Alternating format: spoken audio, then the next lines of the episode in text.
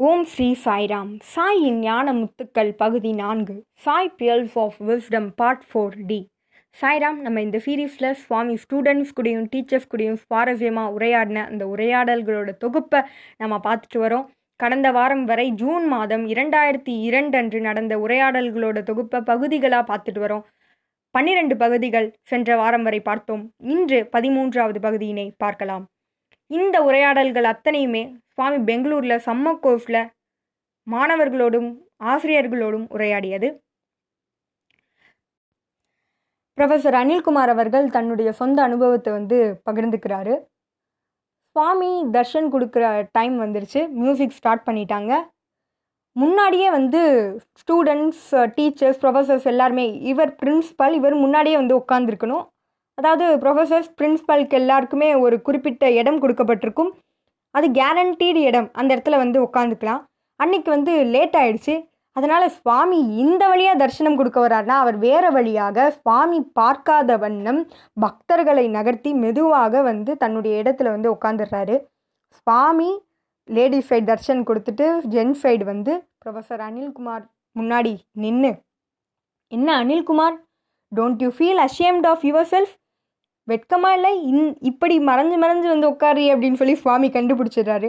உடனே அவர் சுவாமி உங்ககிட்ட இருந்து எஸ்கேப் ஆயிடலான்னு நினச்சேன் சுவாமி. ஆனால் என்னால் எஸ்கேப் ஆக முடியல சுவாமி அப்படின்றாரு.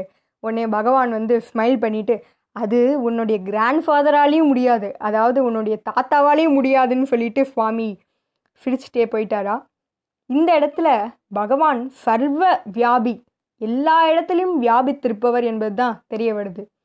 அவர் அவருக்கு தெரியாதது என்று எதுவும் இல்லை அப்படின்ற ஒரு எல்லாம் அறிந்த தன்மையினை தெய்வத்துவத்தை பகவான் இந்த நிகழ்வு மூலம் இன்னொரு முறை தெரியப்படுத்தினார்னு தான் சொல்லணும். பதினான்காவது பகுதி.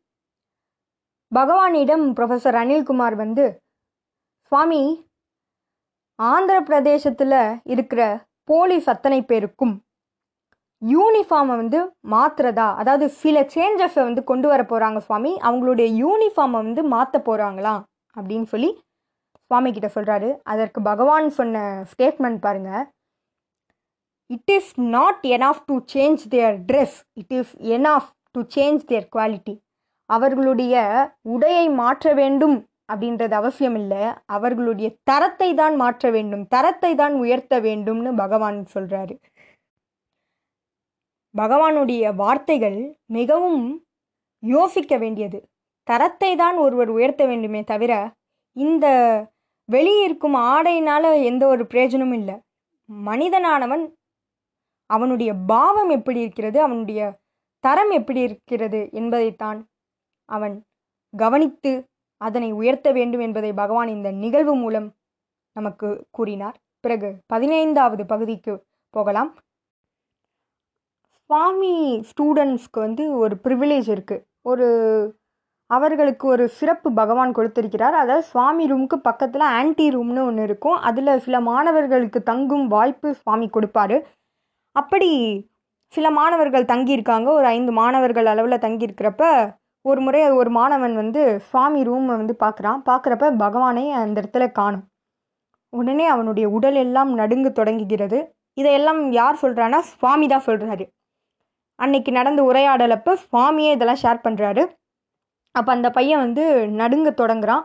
உடனே அவனுடைய ஃப்ரெண்ட்ஸ் எல்லாரையும் கூட்டிகிட்டு வந்து சுவாமி அங்கே இல்லை அப்படின்றான் அவங்க ஃப்ரெண்ட்ஸும் வந்து பார்க்குறாங்க சுவாமி அங்கே இல்லை.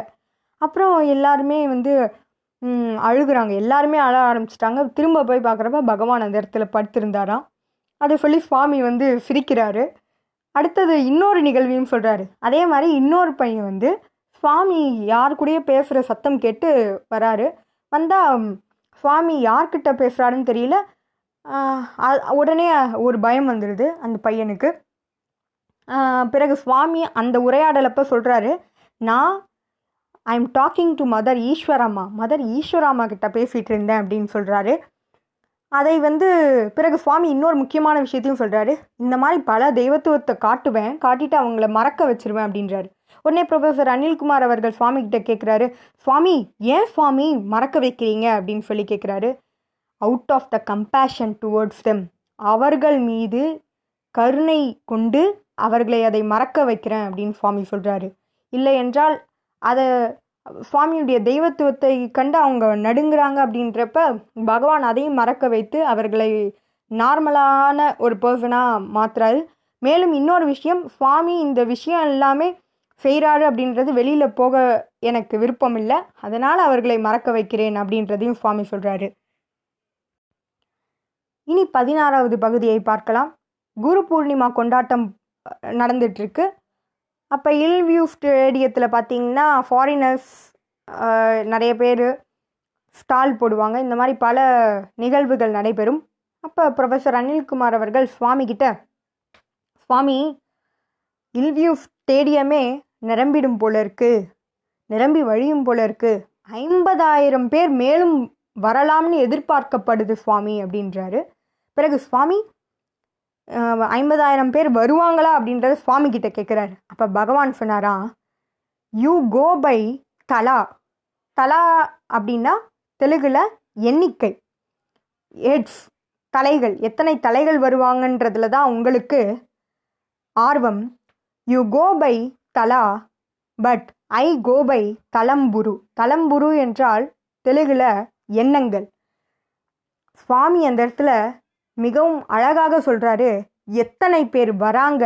அப்படின்றது எனக்கு முக்கியமல்ல. எந்த பாவத்தோடு அவர்களுடைய எண்ணங்களையே நான் பார்க்கிறேன் அப்படின்றத பகவான் சொல்கிறாரு எப்பொழுதும் சுவாமி சொல்வது I don't want quantity I want quality ஒரே ஒரு சிறந்த பக்தன் இருந்தாலும் எனக்கு போதும்ன்றது தான் சுவாமி ஒவ்வொரு முறையும் சொல்வது எண்ணிக்கை மீது பகவானுக்கு விருப்பமில்லை. எண்ணங்கள் அவருடைய பாவம் மீதே பகவானுக்கு பிரியம் என்பதனை சுவாமி இந்த நிகழ்வு மூலம் நமக்கு மீண்டும் வலியுறுத்துகிறார்.